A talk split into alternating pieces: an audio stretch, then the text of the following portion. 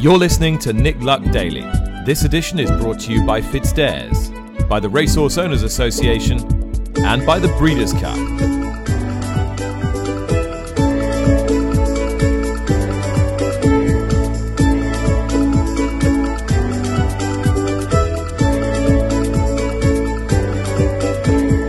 Good morning, welcome to the show. It's Tuesday, February the twenty-eighth. My God, February went fast.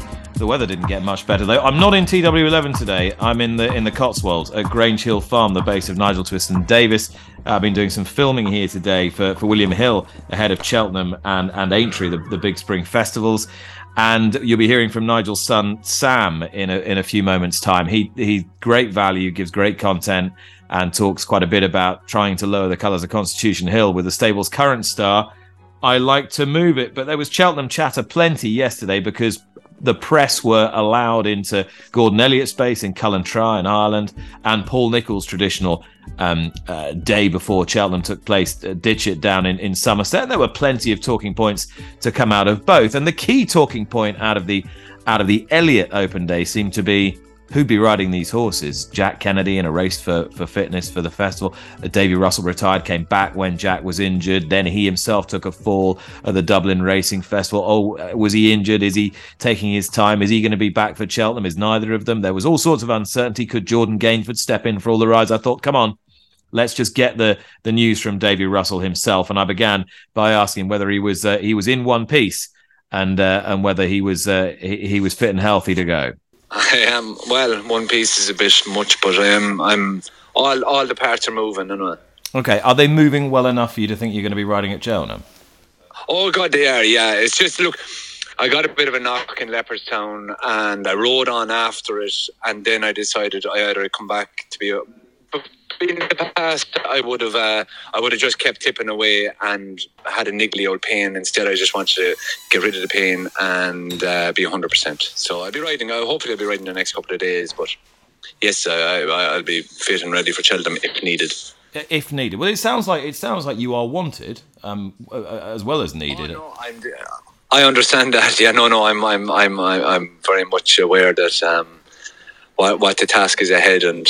You know, we we've we, we've gone through it. Myself and Gordon have gone through it, and, and the owners and things. So we all know what's what's what's ahead of us. I mean, if he ended up in the situation where you and Jack were both available, would that actually change your mindset at all, or are you just thinking, right, I'm going to bash on, get fit, whatever comes my way comes my way? Ah, uh, well, uh, look, I suppose it, it all depends on on on what. Gordon is the boss, you know, so, you know, he's going to have to pull the strings in, in this one. And, uh, you know, we're all grown people. We'll sit down and talk about it and see what we come up with. Okay. Well, um, look forward to getting you back. You think you, so you think you'll be on, on something this weekend? Yeah, I could, I could be. Yeah, I could be. Yeah. Yeah. All righty. Well, um, fingers crossed that the, uh, the, the, the road to Cheltenham goes, uh, goes smoothly from now on in. Thanks for your time, Davey. Thanks, Nick. Thank you. All right, that was Sean Sweet, Davy Russell. Um, it sounds as though he's pretty confident that he'll be back for, for the Cheltenham Festival. As I welcome in the Daily Mirror's newsboy, David Yates. Uh, to what extent, David, uh, will we be will we be pleased to add Russell to, to the list of jockeys for, for Cheltenham if if indeed he, his his sentiments that he'll be fit are borne out? Well, Gordon Elliott will be very pleased to welcome him. I would say whether Jack Kennedy is fit or not, but we'll come out in, in, onto that in a moment. Um, He was retired for three weeks, of course, uh, in the middle of this winter when uh, before Jack Kennedy broke his leg at uh, Naas in January. That was a horrid fall from the tide turns, as jump jockeys always do. I, I took a bit of a knock. I mean, it was it was absolutely buried in the Leopardstown turf in the two-mile handicap won by Gaelic Warrior, and he's had just two rides since. Um, American Mike at Navan on the twelfth of February, and then Deeply Superficial. He came over to Sandown to ride four days later. Um, that clarifies the position. It, it certainly, Gordon Elliott didn't uh, do much to clarify the waters yesterday because he said he hadn't spoken to Davy for the past two weeks. Um, but at least his words there uh, will reassure Davy Russell's fans that he's fit and he may well ride again this weekend uh, before coming back for the Cheltenham Festival. If Jack Kennedy were to be fit, would Davy Russell just say, right, well, I came back for a few weeks, but yeah, I'm I'm, I'm not going to worry too much about Cheltenham. This was a jockey who, when he did retire, said the days when you felt like a rock star were the days uh, that he treasured most, walking into racecourses on the big days. Um, and so for, for a jockey who's won so many of Cheltenham Fest- the Cheltenham Festival's uh, most cherished prizes, would it really be conceivable that he'd just say, right, I'll put I'll put my kit back in the bag and, and put it in the cupboard under the stairs? No. I won't worry about Cheltenham this year. No. Because, of course, although the likes of Jordan Gainford and Sam Ewing are, are Cheltenham Festival-winning jockeys of the future, no doubt, it's pretty hard to think that Gordon Elliott's owners uh, would turn to less experienced jockeys when they've got uh, Davy Russell, forty-three maybe, but look at the, the host of experience and the skills he's got to draw upon. Uh, would, would they let him sit idle? I would say not. Absolutely not. So those were the key points from the the Elliott Open Day. It was all, all about jockeys, really. And, and and also Elliott's own concerns. I really don't want to turn this into a whip podcast, but Elliott's own concerns about about his riders. And, and he said he was having sleepless nights in case they, they, they got big bans at Cheltenham, et cetera. The only thing that struck me, Dave, was that there'll be there'll be plenty of trainers who won't be having any sleepless nights. I mean, I doubt Nicky Henderson's having any sleepless nights. You know, he could perfectly rely on on somebody like Nico de Boinville to stay within the rules, couldn't he? Yeah, I suppose so. I mean, the thing is that, um, as, as you know as well as I do, th- these uh, these press days, uh, you know, the media rock up. They uh, have a series of questions that they ask, and and the uh, in ninety-nine point nine nine percent of cases, uh, the trainers or jockeys are not briefed as to what those trainers are going to be. And uh, Gordon Elliott just gave a an honest, off the cuff answer. I, I'm not going to make this a whip podcast either. Either he did say that uh, if a ten-year-old child had come up with uh, the timings that the B H A uh, came up with, uh, someone would tell the child that that's the that, that uh, they need to go away and work on that. Um, but he did. We should just revisit the question of jockeys. He said that Jack Kennedy was still fifty-fifty. Uh, to make the Cheltenham Festival. He's seeing his specialist on Friday. Uh, he's been to, to Dubai, I think, since the last time uh, he saw his specialist. Just to reiterate, he broke his leg uh, at Naas in January. Um, Gordon Elliott said he wants Jack Kennedy to be riding out before going to Cheltenham. It won't just be a question of, you know, flashbang, here I am to ride Doctor Bravo in uh, the Supreme Novices. He'll he'll want a a race fit Jack Kennedy. It's always difficult, I think, Nick, the the the phrase uh, or or the the the appraisal fifty-fifty of someone's chances, because we've had decades of clerks of the course telling us that a race meeting is fifty-fifty to go ahead. And of course, in, in actuality, it turns out to be about five ninety-five. Um, I hope that this fifty-fifty is more of an even money chance for Jack Kennedy's sake. There aren't many even money chances for British trainers at the Cheltenham Festival, though Paul Nicholls, at least this year, does have horses who are in single figures, most notably A M S Salon in the Ballymore Novices Hurdle, and in some places, at any rate, Brave Man's Game for the Gold Cup, uh, whose chance he described, not for the first time yesterday at his open day, as lovely. However, Dave Yates, I'll ask you, did the figure that Nicholls cut yesterday, um, realistic, I, I would describe it, quite match the buccaneering, the good times are rolling again, here we go figure that he, that he was cutting slightly earlier in the season? Perhaps not, but that's just because we're now, what, a, a couple of weeks away from the start of the Cheltenham Festival, and particularly those more buccaneering uh, racing personalities will quite naturally rein things in uh, the closer we get to the meeting. But there's still, I think, an underlying confidence and expectation there. Um, remember that Paul Nicholls, from two thousand three to two thousand twenty, had winners at the Cheltenham Festival every year. There's been uh, a blank since Politolog's win in the Queen Mother Champion Chase three years ago. Uh, we we were we, we heard phrases that um, we're not used to hearing from Paul Nicholls, that Cheltenham isn't the be-all and end-all and he'd be looking to Aintree and stuff like that. Well, those words have been uh, pretty much consigned to history now, and Brave Man's Game, I thought, was a good quote. I think he's the best staying chaser in Britain there, elbow in the ribs of his protege and, and former assistant Dan Skelton, trainer of Protectorat. By the way, the market agrees with Paul Nicholls because Brave Man's Game is an eight to one shot and Protectorat can be backed at uh, double those odds. But I think there's an underlying confidence there. Um, he said this before about Brave Man's Game, that how he looks a different, stronger horse to the model of twelve months ago and more, uh, that he can go up the hill at Ditcheat three times now without turning a hair, uh, whereas in the past he used to get uh, the wobbles when he did that and, and needed a, a quiet couple of days. Um, he won the the King George Chase, uh, King George the sixth Chase at, at Kempton on Boxing Day. Um, he... goes there straight to Cheltenham without going to the Denman Chase at Newbury. That's a, a template that Nicholls used in two thousand nine uh, with Kauto Star. And I, I think confidence is high, but it's not all about Brave Man's Game, is it? There's Hermes Allen, who uh, that, that win in the Cello Hurdle at, at Newbury keeps getting better and better uh, with all uh, the runs from the beaten horses uh, since Newbury. Tamuras won the Tolworth. He goes for the, the, the Noel Feely Racing Syndicate. And there are a host of horses in handicaps. So um, they might have been blank for the past two years, but I think there, there genuinely would be long faces at Ditcheat if there were to be uh, a nought from, what is it, twenty-eight this time around.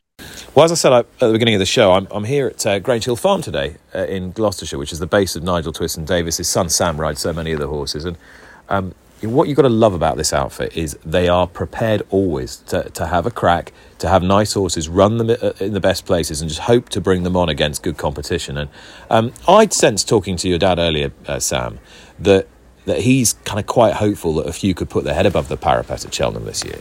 Yes, very much so. Um, they seem in good places, a lot of them. Uh, they've had good seasons. Obviously, there's reasons to think, obviously, they've been relatively lightly raced to some of the weather we've had. So we're hopeful we can see see better better again from a lot of them. And, and I suppose the other thing is that there's... And, and I, he's, he's very modest and he never really kind of... He will never reflect great praise on himself. But a lot of trainers talk a lot of... Um, psychobabble in the in the run-up to big festivals, and you sense with him that he just does it the way that he knows and has always done it and doesn't overcomplicate things. Yeah, I think that's very much it. He did also tell us he'd given up shouting for Lent, and in the first minute of William Hill popping up he started screaming at one of the members of the staff. So um, he has obviously he wears his heart on his sleeve. He loves what he's doing. He loves training horses. Um, at the same time, he's, as you saw, he's very passionate about it. He was midway through talking about We've All Been Caught as someone was pulling out on a horse and he just lost his head. But, he also um, he also reintroduced the word twazzock to the English language, for which we can thank him. Yeah, it's one I've not heard for a while. I'm not sure I'll get it in a debrief anytime soon, but yeah, it was quite pleasing to hear anyway. Uh, the debrief after the Kingwell Hurdle with We've all, all Been Caught was just a sort of delighted one, a slightly surprised one, a, right, you can kick on now to the Champion Hurdle and, and go there completely sort of unfettered, really, and give it a give it a proper bash. Yeah, no, the dream's very much alive. Um, imagine coming uh, along in a year when Constitution Hill's going to be there, but at the same time, is the principles of what makes I Like to Move It is very good, is that he has a nice way of going, he's got a bit of pace, he jumps well, so very much hope that obviously he can just run a big race, obviously take Constitution and Stateman out, then there's a lot of prize money to play for. It's a race that deserves supporting, and very, very lucky to have a horse that can do that. Yeah, and you, you've got pedigree from this place in the race. You know, Nigel was talking about Khyber Kim. He he was a very good horse, wasn't he? Yeah, Khyber Kim was very good, as was the new one, and we've had the right horses for it, but not always had the best of luck with it. So hopefully, in, in everything turning up well, we can get a little bit of luck, but at the same time, it's going to need maybe a li- more than a little bit to go and win it. I don't want to. I mean, I don't want to damn the new one with faint praise. You won you know, two dozen races on him and a million quid. I mean, he, you know, a horse of a lifetime in many respects. But I just wonder whether I Like to Move It is a little bit more naturally pacey. Yeah, that's exactly it. Whereas the new one, you're always relying on them to go flat out and kind of almost stop in front, whereas I Like to Move It is very much more so where you can actually be a little bit more relaxed. You're not actually trying to force anything. You can keep it smoother and actually turn in and have a go from there, whereas the new one, you're always trying to put yourself in a competitive position down the hill, whereas I Like to Move It, you can be almost slot in for a little bit longer and wait till you get straight around the bend. Um, there'll be plenty more horses from this yard going to going to Cheltenham. Lots of nice young horses for next year, like Hidalgo Bihu and Master Chewy. Um, We've All Been Caught, the one that, that was capturing the imagination before the Dublin Racing Festival. Yeah, that that's kind of been used as a as an emblem of, of British failure, really, against Ireland. Is that? But is that too is that too reductive a way of looking at it? Is there more to it than that? Yeah, I think so. It was. A, we were sat in the airport afterwards, and we were like looking at each other in Burger King with, with a pint, and thinking, "What on earth has gone wrong here?" But you're painting such a sorry scene. Yeah, no, it was actually quite entertaining. Um, but we've literally sat there and thought, well, the. the biggest positive is it was too bad to be true. From what we see at home, the way his form has worked out, and whatever he does the rest of this season, he's going to be a pleasure to have jumping fences next season. Well, you've got an awful lot to look forward to. From your personal point of view, the last two weekends have been great. I like to move it, and then Our Power uh, last weekend at, at Kempton. Did you get quite a kick out of that? Yeah, I'm very lucky position. I'm supported by obviously Sammy, Uh, Di, James and Jean. They're great people to, to ride for. They're obviously fantastic for, for the industry. They've got a lot of horses and put a lot of money into it. So when you do ride them a winner like that, it is a great buzz, and more so then because you start to think, like, maybe if he sque- squeaks into the National, he could be a hell of a one to ride. And yeah, Grand National ride potentially for, for you there. He's quite a long way down, but I guess quite a lot could come out. Exactly. Uh, exactly. It's kind of, we were speaking about it um, just before this. It's the, you know, with Gordon, he's got a lot of entries in there. May some go to the Irish National, may some go elsewhere. So it is a case where hopefully he could just sneak in. All right, Sam, best of luck. I know you're off to Catterick today. Any chances? Catterick today, one for Henry Daly, I hope so. Obviously, Visors. Horses are running well, aren't they? They are, yeah. Um, Visors applied. Um, only five runners, three mile one round there. He's running on better ground, so hopefully a lot of positives. So the, this week, it's, it's a horrible week for two weeks for Cheltenham. Catterick, followed by Taunton. No, for, Musselburgh. Musselburgh, sorry. Taunton. Catterick, Musselburgh, Taunton. Maybe then up to Doncaster for two days, which you don't mind. Then Foss last Sunday. So wow. It's an interesting one. Imagine your car breaking down a couple of weeks before this. Amazing if that happened. I'm in the truck. You're driving what can only be described. I mean, you don't see many, many things like that in, in this country. No, it was um, well, sort, of, sort of Wyoming style. Yeah, it goes, it, it goes well. So it's got cruise control, thankfully. How many miles has it done? Uh, just over two hundred thousand. Still does forty-one to the gallon. Um, but yeah, not the, and it's only got a fifty litre fuel tank, which isn't ideal. The, the glamorous life of a jump jockey, brought to you by Sam Twiston-Davis. Cheers, Sam. Cheers, thanks very much. That all right? That was Sam Twiston-Davis. I mentioned before the interview, Nigel Twiston-Davis had won the Gold Cup in, in twenty ten. That was at the end of a decade that had been dominated in the early part by best mates, his victories in the Gold Cup ranging from two thousand two to two thousand four. He ran in the silks of Jim Lewis, who also raced another wonderful chaser of the same era, Edredon Bleu, winner of the Champion Chase, also a surprise winner of the King George later on. But it was best mate with whom he was most closely associated, and sadly Jim died yesterday. uh, David Yates, fond memories of Jim Lewis, who wasn't such a, a familiar figure to to newer race fans, but certainly was a, a real presence on the racecourse during his heyday. He certainly was. Um, he had six Cheltenham Festival winners.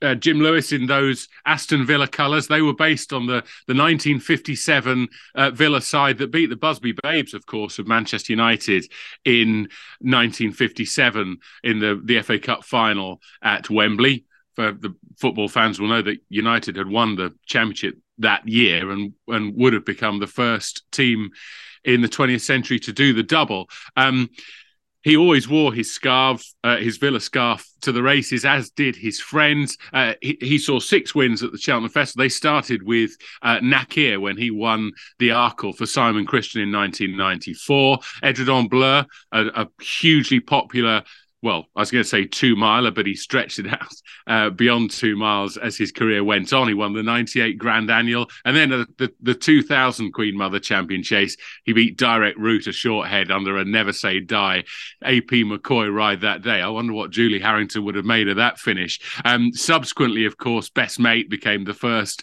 horse since Arkle to win three Cheltenham Gold Cups. He completed the trilogy in two thousand four. Um, he was always a very warm and approachable man to uh, speak to in person or to call on the phone, Jim Lewis. Uh, he made his money, I think, importing uh, materials for furniture. Uh, I remember after best mate had won that Gold Cup in two thousand four. Jim, who was famously superstitious, uh, carried these Lucky Jim's beads, uh, which I used to refer to in the Daily Mirror, um, approached him in the, the winner's enclosure. And it uh, it turned out that, in fact, Jim's uh, late wife, Valerie, had the beads on her. We couldn't find Valerie, so I had to pay uh, a racegoer five pounds uh, to borrow some...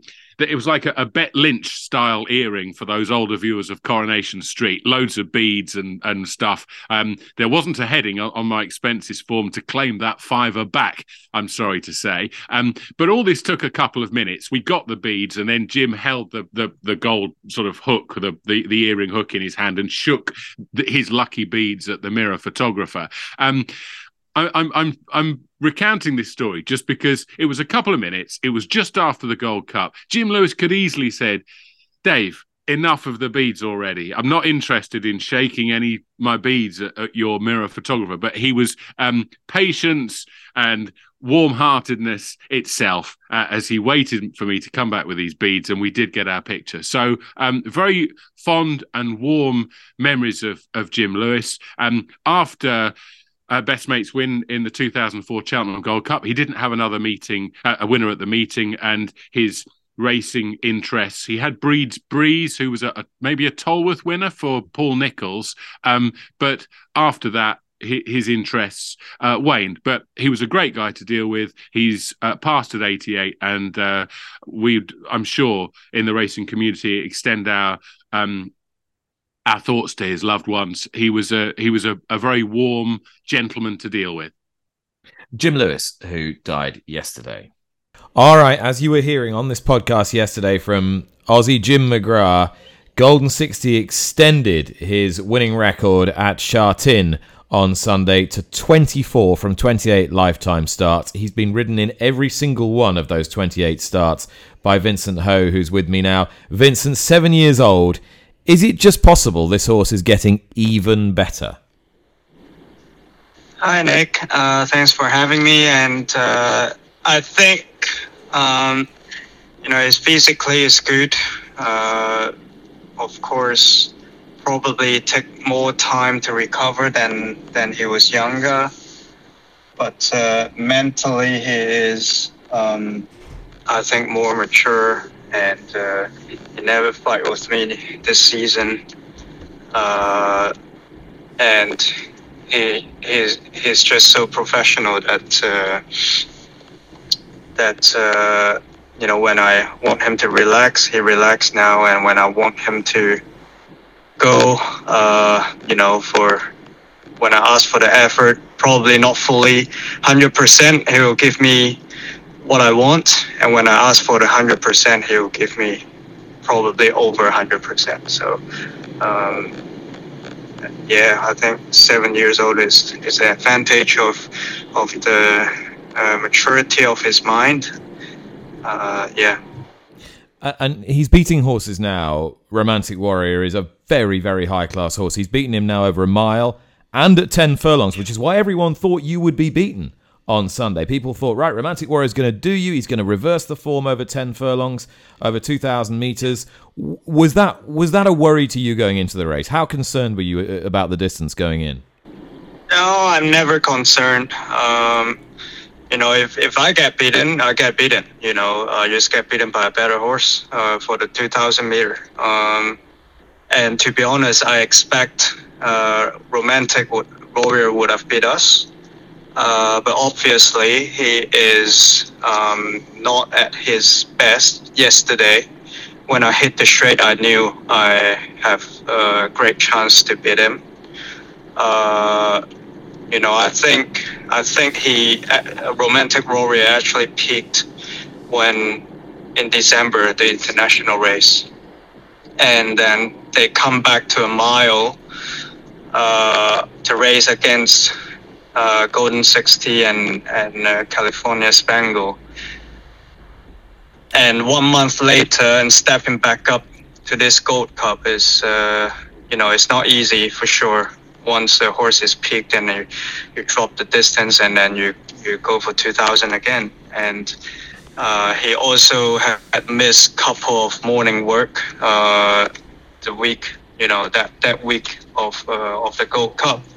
So probably got some issue uh, within Romantic Warrior. The team would know, we wouldn't. Um, yeah, I just I just think uh, for sure Romantic Warrior wasn't at his best, and uh, we Golden sixty tries tries hard out and and uh, you know, sort of steal it away from them. Tell me how. Tell me how uh, uh, this horse, Vincent, has has changed your changed your life and your, your mindset as a as a rider. Yeah, I think uh, it. I think Golden sixty came along at the perfect time that I start. You know, I start way more confidence than before when I came to U K uh, to ride for Mister Johnston, uh, who trusts his rider. Uh, let his rider do his own thing in the race, and and uh, I'm lucky enough to have, you know, some success with it uh, by by riding for Mister Johnston and trusting my own feelings. Because the thing about Hong Kong is, um, since we started at apprentice, we always um, have to listen to instructions and ride for instructions. That's Uh, you know, sometimes mess up your race and uh, you lose confidence with it. But uh, by riding in U K and trusting myself, trusting my feelings, and it definitely helped with my confidence with uh, some winners. Uh, so I come back a better rider when when um, handling, first of all, um, when he was forced from handling all the pressure. Uh, You know, as a sportman, sportsman, you know, I, I get more, more mature, and uh, and day in day out, also trusting Golden sixty. We have a great connection.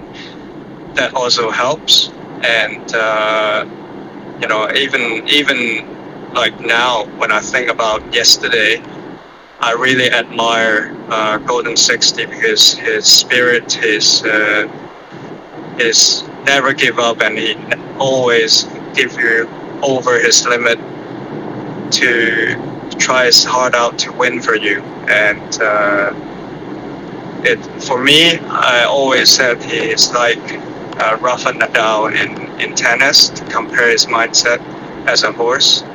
Uh, and this is something that I always learn from. And, you know, as a sportman, sportsman as well, you, you have to have that mindset, you know, and uh, that's what I learned from Golden sixty, and, and even today I'm so, you know, I'm really happy for for his success, and I am extremely honored, and I feel very privileged to be on him, to be partner with him, and uh, to have that connection. So, yeah. Uh, that was Vincent Ho paying warm tribute to a horse that has has done so much for his career. David Yates is still with me. Uh, David, we, we heard from Michael Duggar, the Chief Executive of the Betting and Gaming Council, on, on yesterday's podcast. And you know, we are familiar with the position that, that he has taken on behalf of, behalf of the industry, though he had some interesting additions to, to, to make, uh, particularly on the statutory levy yesterday. If you haven't listened to that, it's well worth going back and listening to. Uh, another M P, a, a, a friend to the racing and, and gambling industries down the years, Lawrence Robertson, has has come out again and and, and pushed for the publication of this white paper.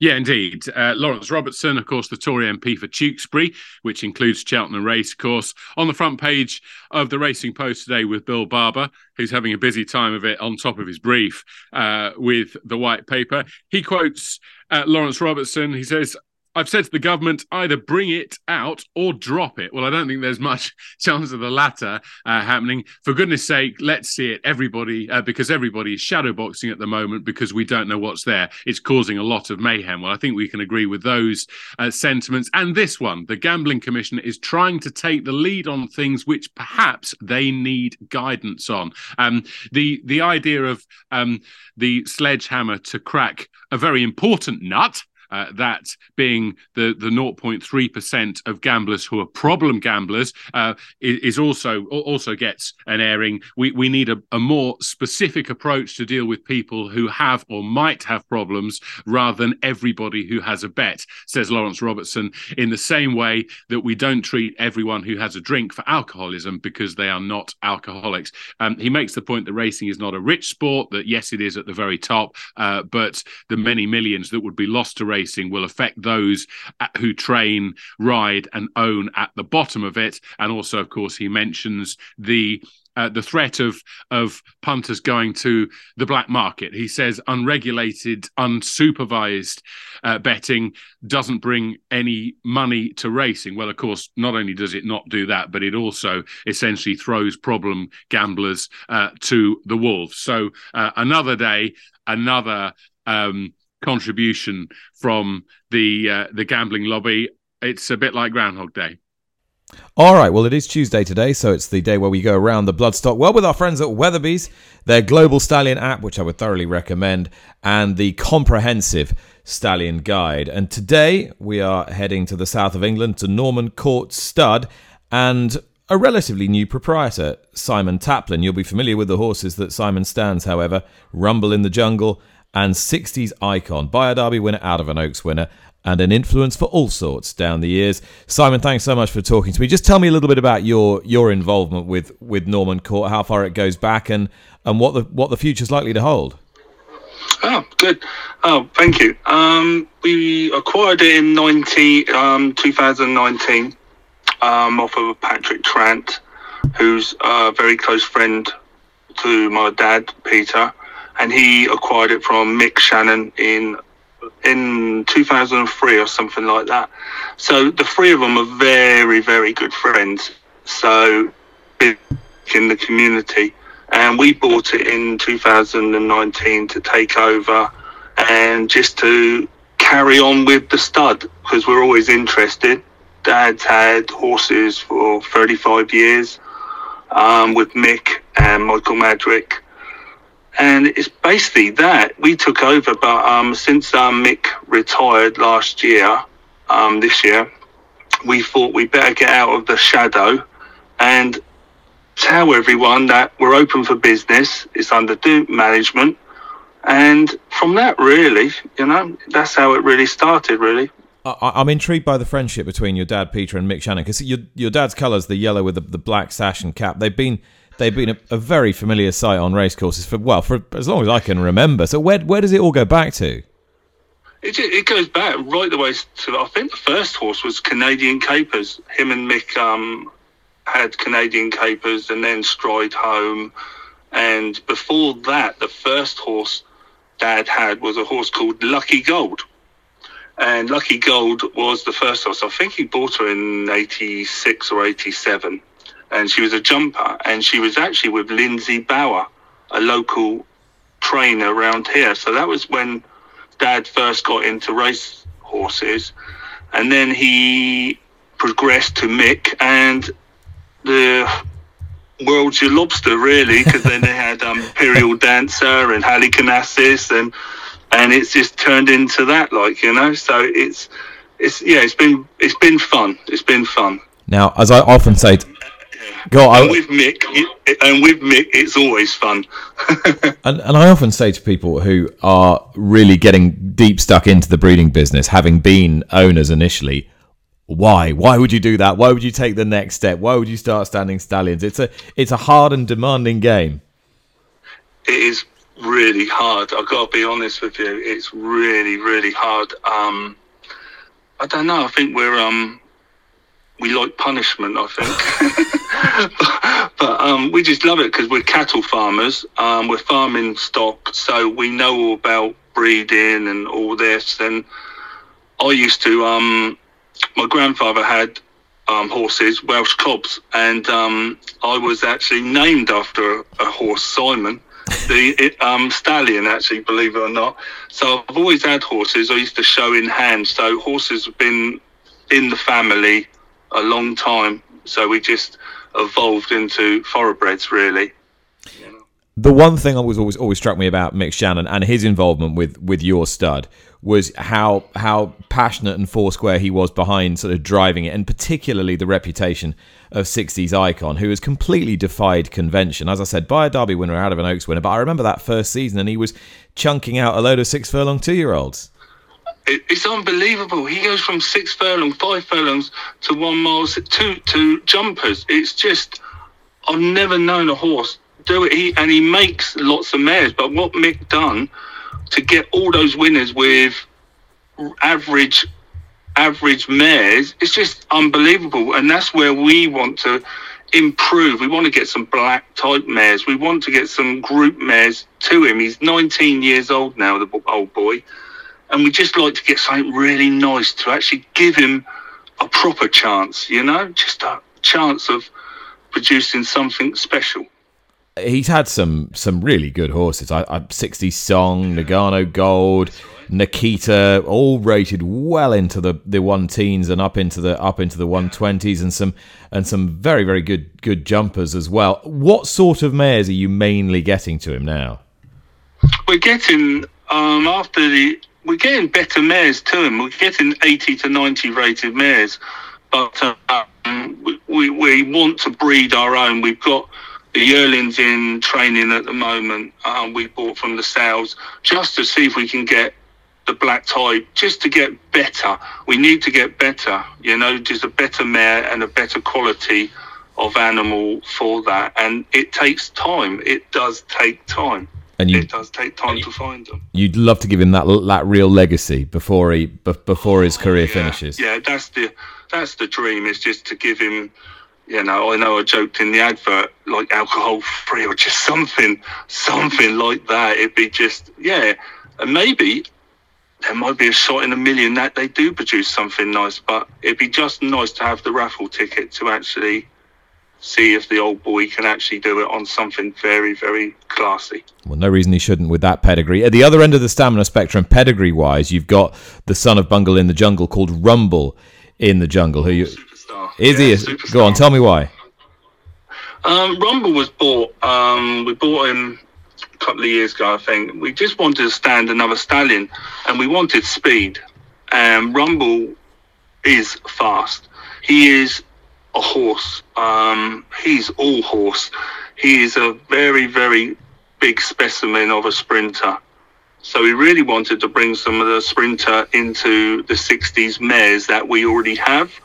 So that was the idea of getting Rumble, um, and hopefully he'd do as good as his father, Bungle, and um, go from that. But it was just to do the difference from sixties to Rumble. It's like chalk and cheese. If you put them two together, it's like chalk and cheese. It's unbelievable. But he is pure speed through his pedigree. And how's he been to handle and look after? He's a dream, believe it or not. sixties is a dream, and Rumble is so laid back and quiet, but when he does see a mare, he gets very excited, let's say.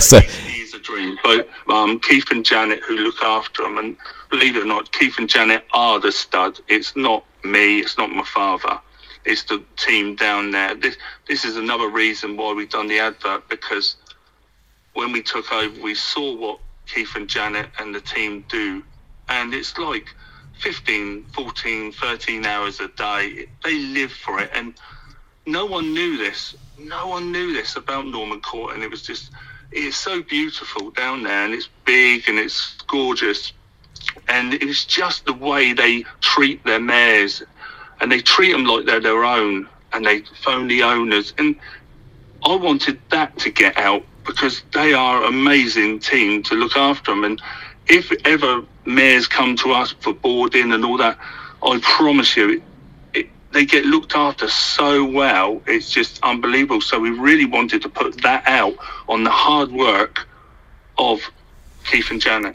So, Simon, looking on a gra- looking on a grand scale, looking, you know, five, ten, fifteen years down the track, what aspirations do you have for, for Norman Court? What, how could you look back and say, right, that's been a success, I've achieved this? Yeah, I'd like to, I'm not being silly, I don't want to, I'd like to get some nice listed black type mares, colts, and I want to you know, just to improve the stock, not just to have twenty or thirty mares. I want to have what I own. I would like to have ten very good mares and then do it that way. And luckily, like Mick, he actually bred Samatar there. So the stud has had a classic winner.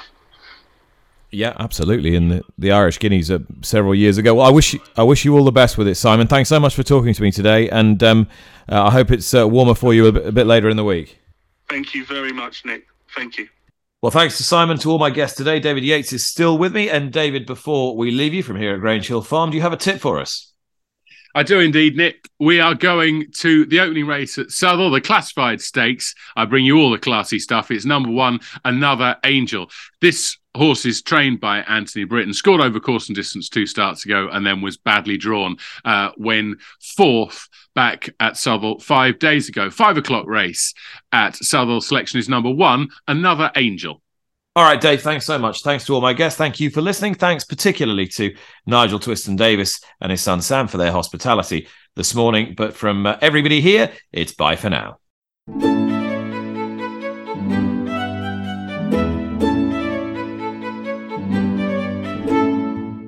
You've been listening to Nick Luck Daily, brought to you in association with Fitzdares, the Racehorse Owners Association, and Thoroughbred Racing Commentary.